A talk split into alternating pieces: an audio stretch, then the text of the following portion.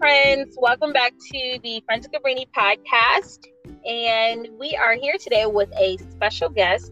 Her name is Moji from West Africa. She's an amazing homeschooler, philosopher, and nutritionist. Welcome to our podcast. How are you today?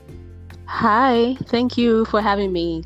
Um, I am good. I'm good, and I'm looking forward to our chat. yes, fun chat today. So much to talk about, right? So, mm-hmm. for those that are listening, uh, one thing that I feel that they should know is that you take a holistic approach to homeschooling. And I think that is so important because not only are you educating your child's mind and, and, and you know, mental, but then also you're worried and concerned about their physical being, their well being, what they're eating, what are they putting inside of their bodies. And mm-hmm. as we all know, the things that we eat also play a role in how we feel and how we think as well. So, can you talk a little bit about um, just your experience and how you got started? Walk us through your journey. Yeah. Yes. So I think I feel like so I am a mother of one, and also I I'm in birth work. Like I'm a doula. I study midwifery, um, and things like that. So I feel like a lot of mothers, a lot of women, actually once they birth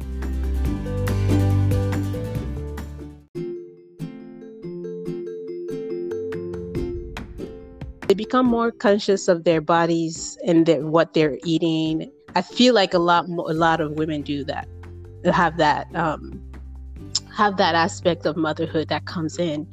And so that's I'm definitely one of those people who started thinking about. I mean, I already started I already like there are some things that I already started doing on my own. Um, but definitely after having my daughter, I would think more systemically about what I'm putting into my body, how it's affecting my body, having energy enough to do things, and how eat what I eat or don't eat affects that. Um, so, but my real my story was that when after having my daughter, um, well, before I already stopped having, I, I stopped taking um, like over the counter painkillers. That was one that was the first thing really that I stopped doing for for my period pains. I stopped taking over the counter painkillers. Painkillers. Um, I did that when I was like maybe like 20 years old. Um, and I don't really remember why. It was because they were causing stomach. They would cause my stomach to hurt. I was Aleve was my go-to um, over the counter painkiller. And so I just stopped it. That was one of the first things I did, like as a like disciplining what goes into my mouth. Um, and then after having my daughter, um, I worked at a daycare, so I would meet lots of different people. And one of the mothers was t- talked to me about being um, celiac, having like a um, very um, strong reaction to wheat. And so, and then she hmm. described like all her symptoms and what happened after the doctor diagnosed her and uh, asked her to stop. And I, I, I'm one of those people I would just try and do things just to see how it affects me.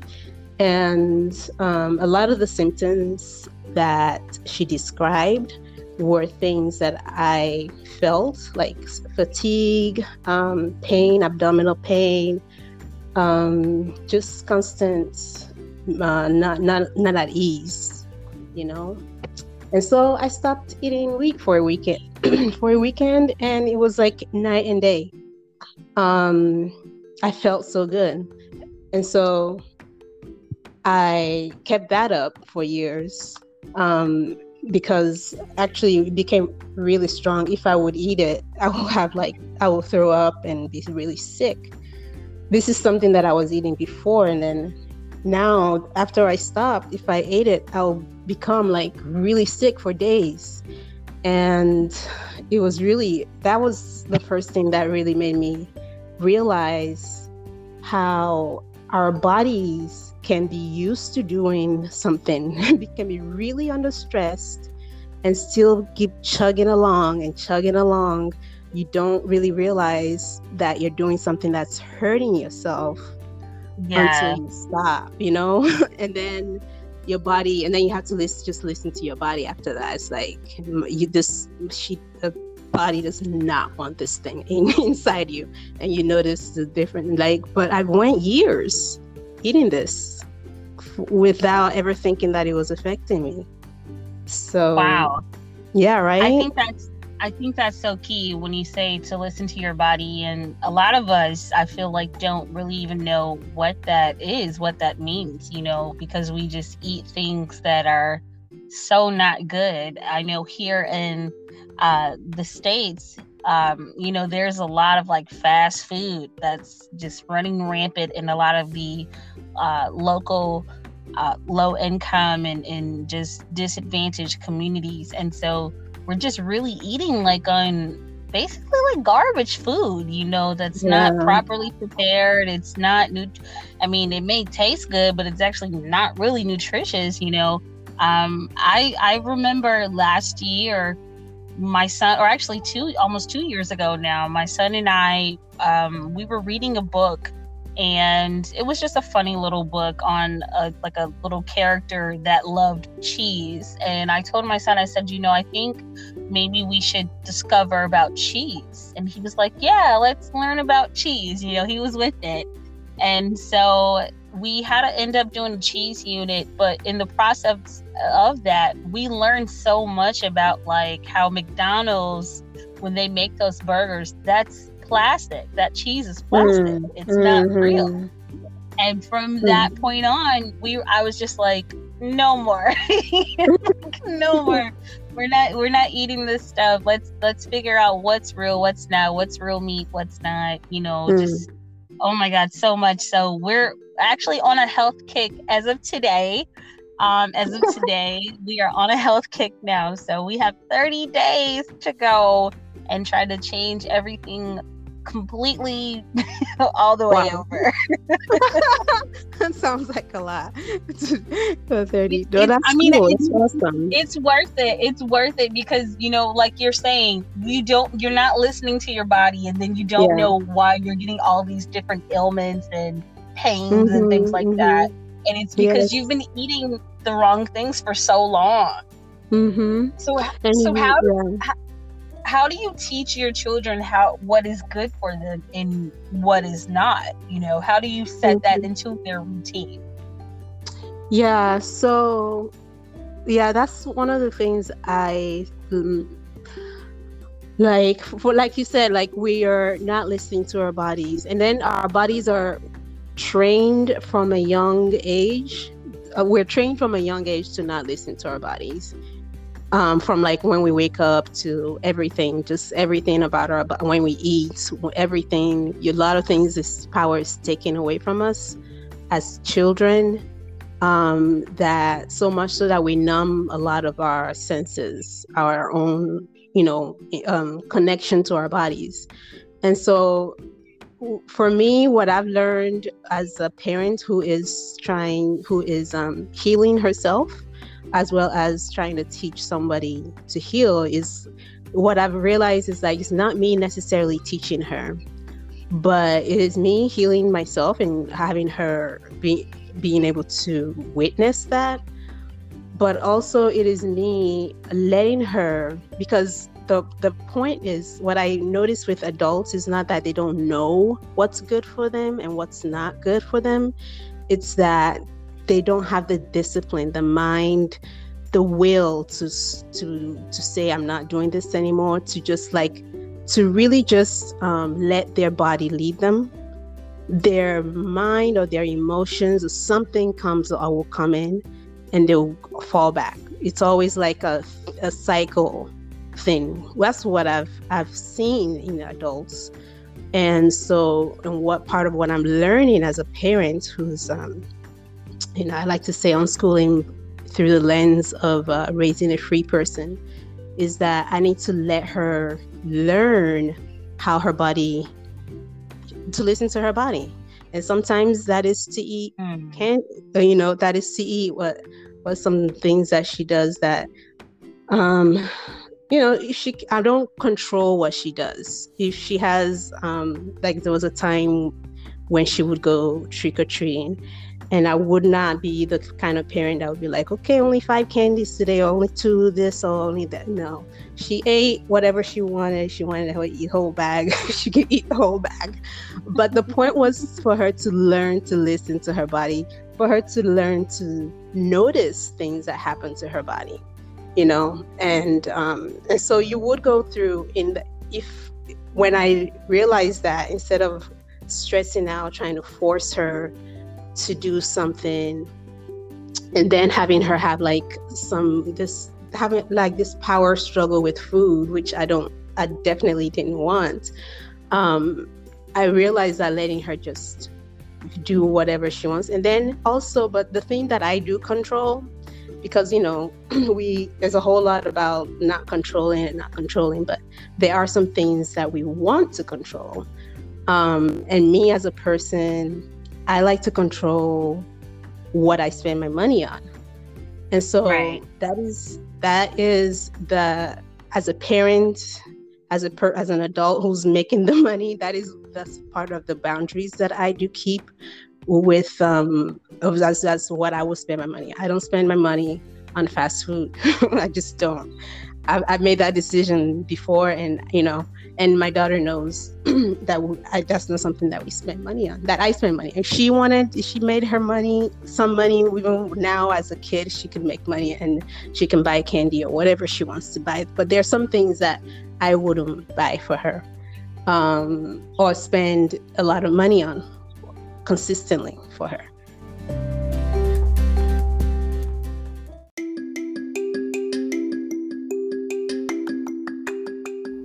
Are you enjoying the podcast? Remember to subscribe to Friends of Cabrini on Spotify. Now back to the episode.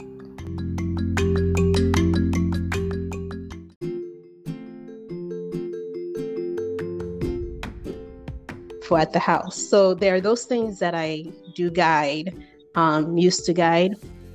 But in gen and also, you know, what I have at the house, you know, obviously if we don't eat at McDonald's, I also try to I'll definitely buy, um, you know, wholesome foods. We cook at home. She knows how to cook. She was, you know, cooking and eating is normal for her. Um, you know, more than going That's, out to eat, stuff like so that. Awesome. that yeah. that is so awesome. I love like being able to model what nutrition what nutrition really should look like. And you yeah. you know you just mentioned like cooking at home. Home cooked meals are so important because right now we're living in a new age where everything is fast. Everything has to be quickly done and, and gotten to you you know and sometimes there is a lot more pleasure in simply making the meal together as a family because you get to have dialogue and conversation mm-hmm. and you get to learn together and you really get to learn how quality meals really should be made versus your McDonald's and Burger King. yeah, so I, I, yeah, I it makes that. it. Yeah, it's a whole culture, and you know, that's one of the things. It's a whole culture around around that too. You get the feelings that you get with cooking.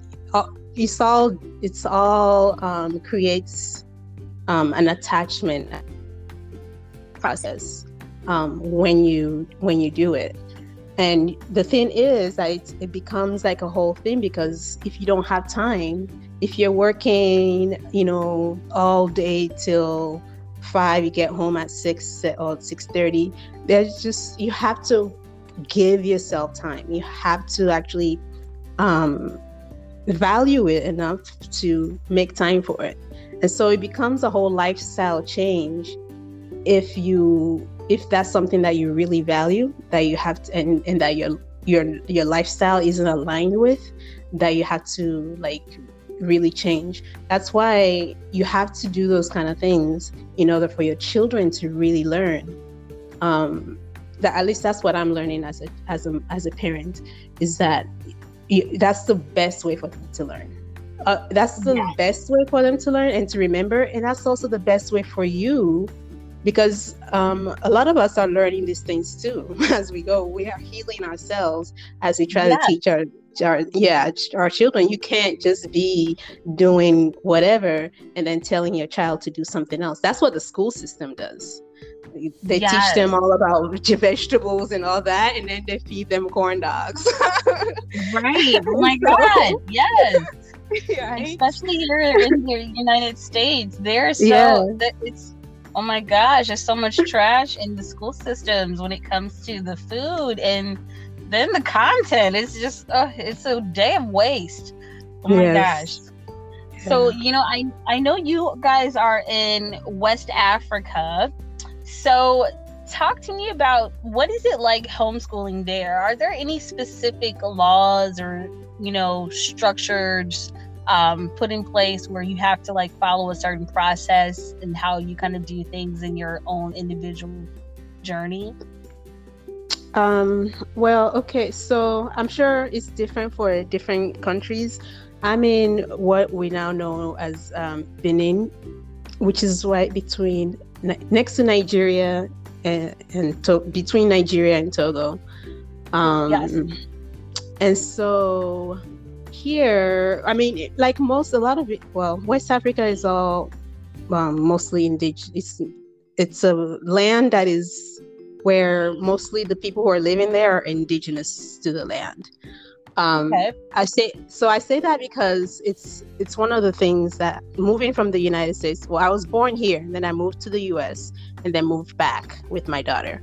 Um, and so I'm saying that because I noticed that the U.S., which is a colonizer, settler colonizer, which is not where most people are not from there, are not indigenous to the land it really affects the way the laws are and how people are, the culture is. And so here, you can do whatever you want. Basically, there's no like the government is not as much into people's personal lives. Um, you know, basically. So the average, the but you know the system, the colonizer system is a French education system, um, okay. and so um, so yeah, that's that's the education system there is. But if your children don't go to school, then they just don't go to school. And a lot of the people, a lot of people here, um, stop going to school or don't go to school. The indigenous way is to learn, apprentice, learn a trade. And so most people who don't go to school learn a trade and uh, like sewing, like the um, seamstresses, there's lots of seamstresses, there's lots of plumber, there's um, carpentry, things like that. You learn a trade and then you do that. That's the indigenous way of just living. Like, so most people, if they don't go to school, they do that. Um, but yeah, there, there's no so like thing to do. Yeah. So yeah, it's pretty. Uh, one of the reasons why I started doing it was because why I started um, really seeing homeschooling and unschooling as something that was possible for me um, was by when I came back here in 2016 to just to visit 2015 2016 I came here to visit. And it had been a long time since I was away. And um, you know I noticed that the people who were the least educated could speak like three or uh, three or four more languages they wow. were um, they could do math all up in their heads, like easy kids, like easy. A lot of people, you know, you learn money on in the streets, you know, because you have to haggle. You sell. A lot of people sell with their families, um, and so, like you know, they were really amazing, intelligent, but this, you know, they thought of themselves as lower, you know, simply because they didn't have those degrees or pass those tests. Um, but that's that's kind of what led me to the kind of homeschooling and unschooling that I'm doing. I'm not trying to like necessarily.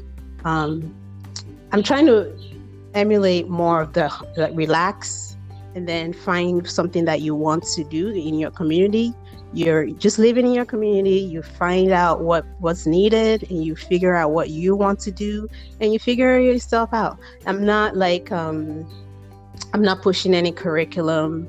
I'm not um you know and stuff like that. I feel like just being especially since we've moved from the us to here there's a lot to learn just from that change of pace and is- lifestyle yeah. I, I, think that is so genius because that's exactly what unschooling is really all about. It's finding your passion and your interest and, and figuring out how can you use those skills freely to connect with the world you know? Exactly. i know you mentioned that a lot of people there feel like they're not um, i guess on on similar level with those that are attending schools but they may actually be far ahead. I think I think they are. I think they, they are. They may actually but, be far you know, ahead. So I, think, I mean, yeah. I don't. Yeah, I don't see a need to really even compare. right, but that's a whole another thing that you know people.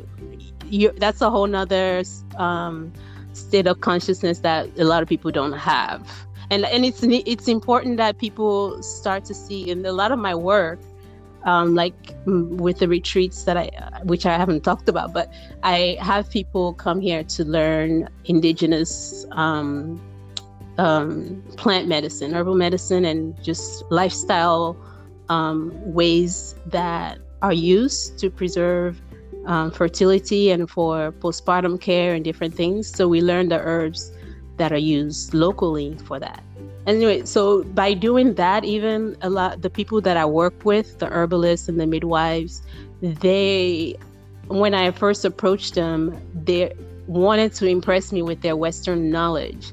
And so just bringing that awareness is part of what i do and that's part of why i wanted to unschool here in here where i consider home and um, where there where i have a connection to indigenous african that this this the whole system the indigenous system is valued is valuable and just um even just not going not you, you don't have to go to school to have value and to having to be considered an intelligent person and to achieve yes. things you know what i'm saying so yeah it's a yes, whole it's beautiful that. that is being done but i, I also want to let people know to value it because it's um it's it's if it's not valued then it can easily be disappear.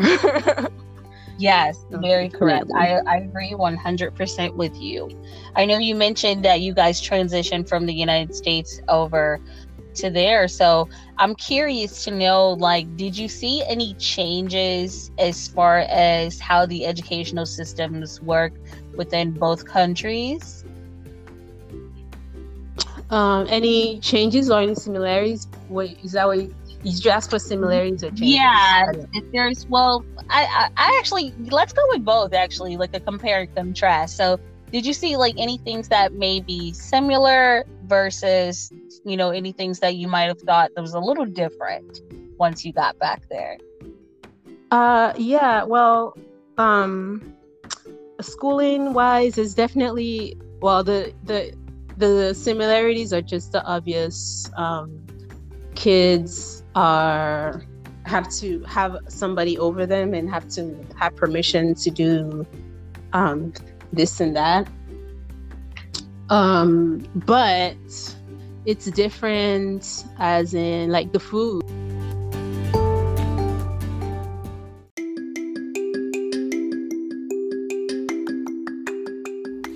Are you enjoying the podcast? Remember to subscribe to Friends of Cabrini on Spotify. Now back to the episode.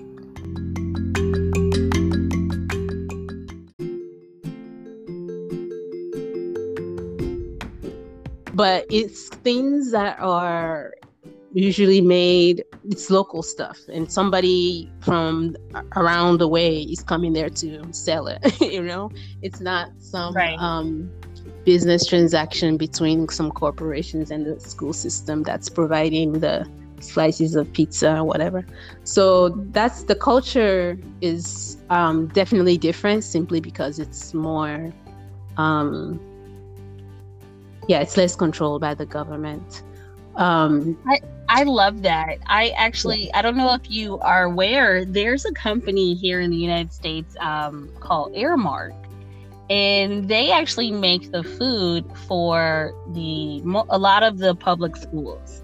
But in addition to the public schools, they actually also make the food for a lot of the prisons, the prison mm-hmm. institutions here. And a lot of times they're serving terrible food to the prisoners. So I've always had the question of wondering like, could they possibly make the mistake and sending one of those boxes of, of, of, you know meal preps or whatever they call them to the schools because you know mm-hmm. I've seen I've seen like on YouTube there's video footage of like maggots and little bugs and oh, things gross. like these mixed into the food and that's what they're serving to the prisoners but yet this is the same company that serves the public schools and I'm mm. just like mm. it, it's it's so just gut wrenching and it's ridiculous you are so yeah. right when you say the government is connected because it's it's just too much it's mm. it's too much.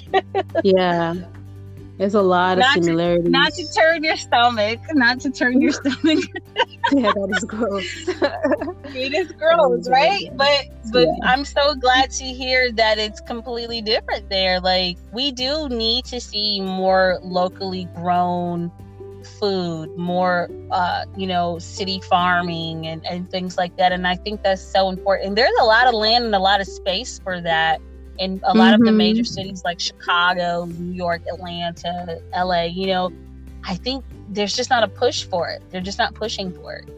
And I feel like if yeah. there was enough people that would push for that, there there actually could be a real change and you can see a real shift in not only how communities are fed, but how the public school systems are also fed as well. Yeah, there was a, po- a time when there was little things happening in different places of farm to school things, but it died out. And also, there has to be in the US, especially with things like this, it cannot be like a trickle down from the government. Well, at least that's what I see. It can't be, and it won't. It won't happen that way unless it's already something toxic especially in the school system. It won't, which is why people are leaving the school system, is that they realize that it's a system that is just going to keep on living no matter what it spits out. And that you have to just, you have to get yeah, you have to not necessarily even get out of it, get out of the mindset that it's you need it, um, even if you do use it somehow, some way in your path like there has to be a um, like something like farm using having good food in schools. I really don't see it happening if we're if it's going to be a systemic thing. Um,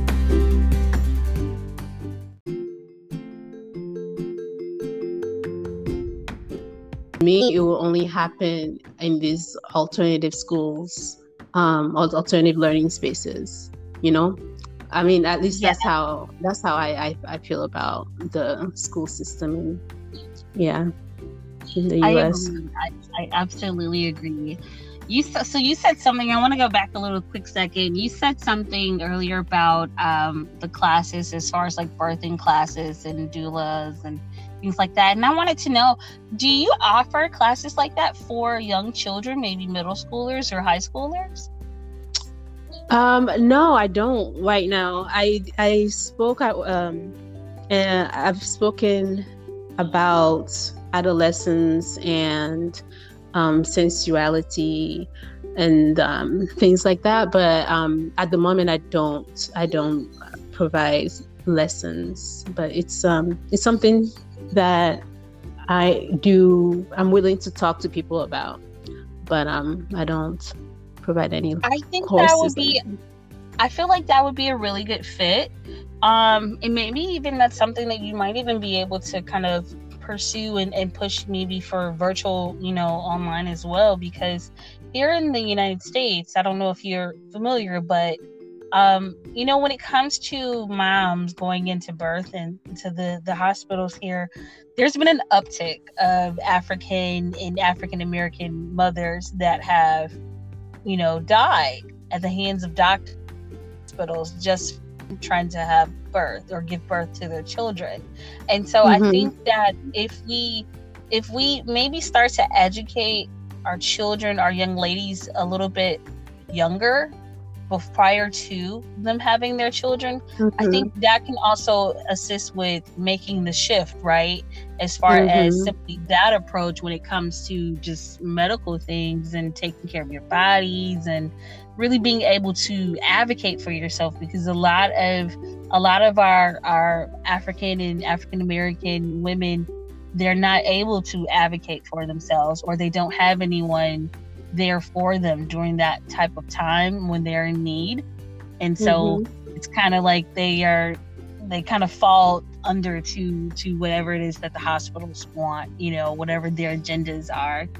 There's definitely been an uptick with moms who have passed uh, do, during childbirth, and then there's also been a huge uptick with moms um, where the hospitals are pushing for C sections mm-hmm. instead of you know they're just being the natural births, and I think it's if we can really just like from the homeschool front, if we can really just educate young ladies much earlier and men too, right? If we can educate the the women and men a lot earlier before they become parents, mm-hmm. they will have a good understanding of what that journey could possibly look like for them. And then they'll be able to choose for themselves, right? If they want to actually go the route of birthing in a hospital or in the case of how, how you're doing things. So I think that's so awesome that you are doing um, that and having conversations. But I just wanted to encourage you and say, I think you should.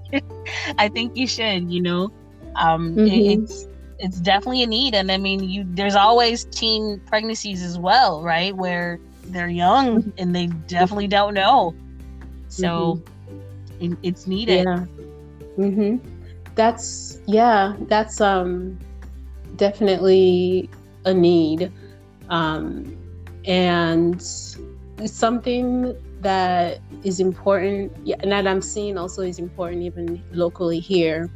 Um in the US, I, I worked with some teen moms before. It was like a doula, a doula community, a community doula program that I started in in Florida, and just teaching them one that they have because uh, it was at a school that was had a section that um, part that was for teen moms, young moms, and just letting them know that they have a right. Because a lot of some of their prof- teachers treat them like they don't have any you know power over their own kids or you know they just like belittle their them in a way.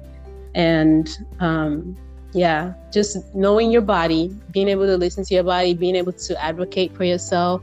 But a lot of people who do come to my retreats here you know, because I'm a birth worker and I connect with birth, birth workers of the US who come here. That's a lot of what we talk about, a lot of what we see, what um, they see here. For example, women are working hard. Um, you know, you a lot of places, a lot of women, it's not like they don't have um, running water in the home, so they go to the well to get water or the children do, or you know, just the family does. It's a lot more work to just be. Um, however, like there's less maternal deaths.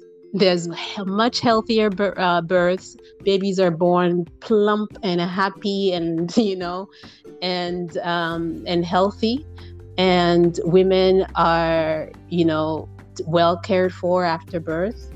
Um, and so these um, these kind of things that we talk about is that in the US there's also the stress of living in that environment.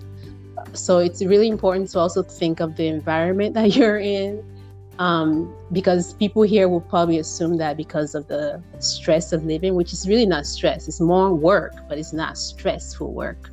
Um, as opposed to the US, where Black women are actually more prone to um, um, what's it called um, preeclampsia which is yeah. Um, yeah which is a stress related uh, thing that is not even non-existent here you know where people are doing a lot more work but you know, those kind of things um, is uh, so stuff that we talk about. And um, yeah, you're right. I'm adding the whole, um, at least here locally, I am actually just writing up like a course for women here, girls, to teach them to teach more because uh, to teach about how to prevent pregnancy naturally. Um, that's a knowledge that I feel like is a lot of young girls don't have here for some reason. Um, mm. Yeah, and which it would be very empowering to them to be able to um, kind of control that, to at least have some knowledge about how to control that. Um, yes. Yeah. But yeah, I'll definitely think about doing something virtually also. That's that's very interesting. I agree. So what other fun things do you have going on for you and your family this year? What are you looking forward to for the new academic year? Um yeah, so I don't really have academic years, but we are. My daughter is is really interested in um, taking bass guitar lessons, and I just found a place um, last weekend. I've known of the place, but I never gone there. But I just found a place that looks really interesting for that. Um, I'm working on just like getting her to do more things out of home because we're very um, and myself too i've gotten very used to being home a lot. Um, so i guess what we're working on is just doing more things. Being conscious about what we want to get, dive into and then um, budgeting and putting um, energy towards that. Because um, right now i feel like we're just not even thinking about what we want